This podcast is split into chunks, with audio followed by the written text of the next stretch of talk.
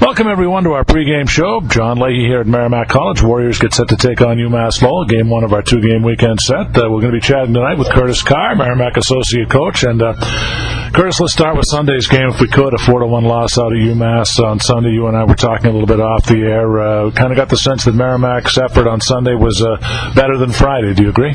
Yeah. Totally agree. Uh, we were really happy with our effort on Sunday. Uh, we felt we played really well. Thought we had chances. Uh, you got to tip your cap to their goaltender. I thought he played well.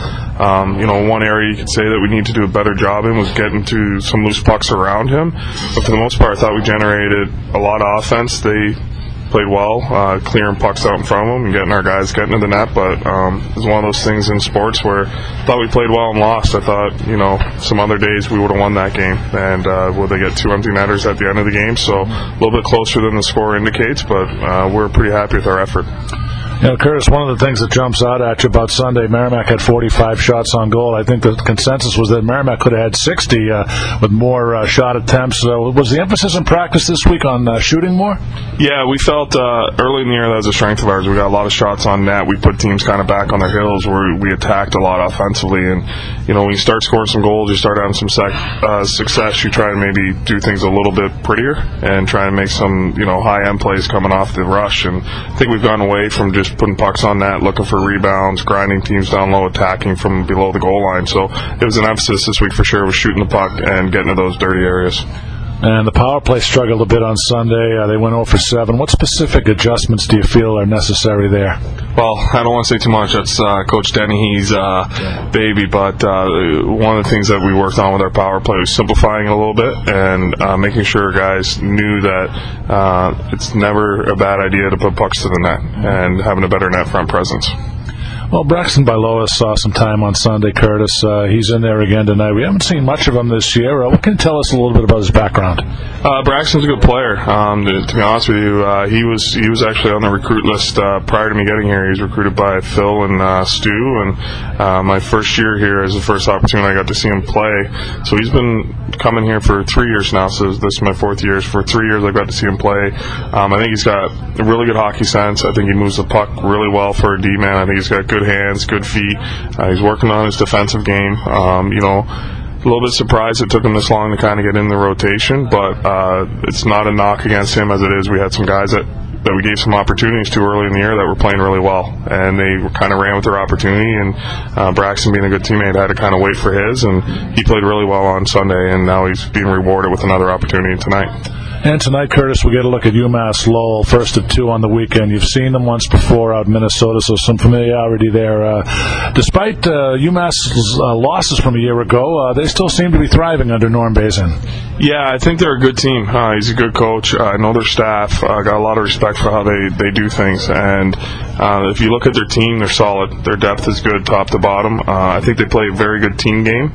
They're not relying on any individual necessarily to yeah. to score a lot of goals for them. I think uh, Coach Gilligan and I were just looking. They have 21 players on their roster with at least one goal. Mm-hmm. Uh, so that tells you the type of team that they are, where they got a lot of depth, a lot of help from everybody, and they got four lines that can keep coming at you. So I think they do a great job getting guys to play their system. So no matter who they have, they're going to be successful. Now, we mentioned that the Warriors and Riverhawks played once out in Minneapolis earlier this year. How much was gained from looking at the video from that first game? And I seem to recall puck possession was a key factor. UMass Lowell had a wide edge uh, in that area.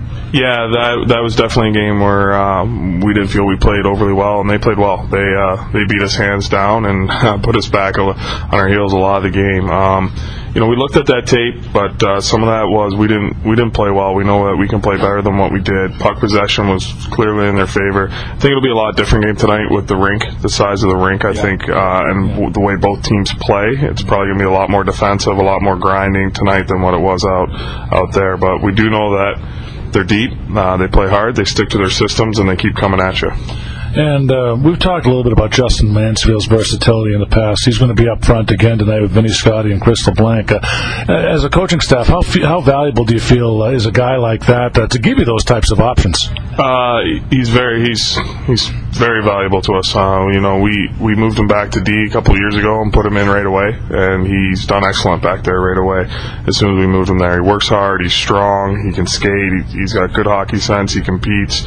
Um, you know, we felt with guys like Braxton showing what he could do, and and Craig having a pretty good year for us on the back end. That um, you know we had some depth on the blue line, and Manny could bring some elements up front. Uh, and plus, it allows us that if one of our younger D, because we do have, uh, I think tonight, uh, what four freshman defensemen in the lineup, that if they do have a little bit of a hiccup, it allows us to move uh, Justin back and, and, have an extra D kind of in the lineup. So um, he's very valuable to what we do.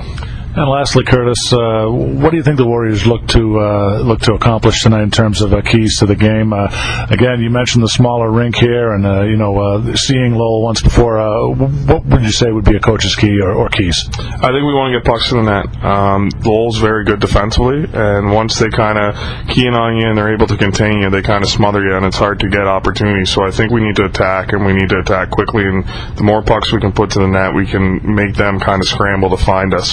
so we want to put pucks to the net, get bodies to the net, so it's not easy for them to pick us up defensively. And then we want to be good defensively because uh, they kind of chip away at you, and uh, they're a hardworking team. Uh, they're they're patient, uh, so we need to match that and then compete level because uh, I think they battle all over the ice, and that's something we need to do for 60 minutes.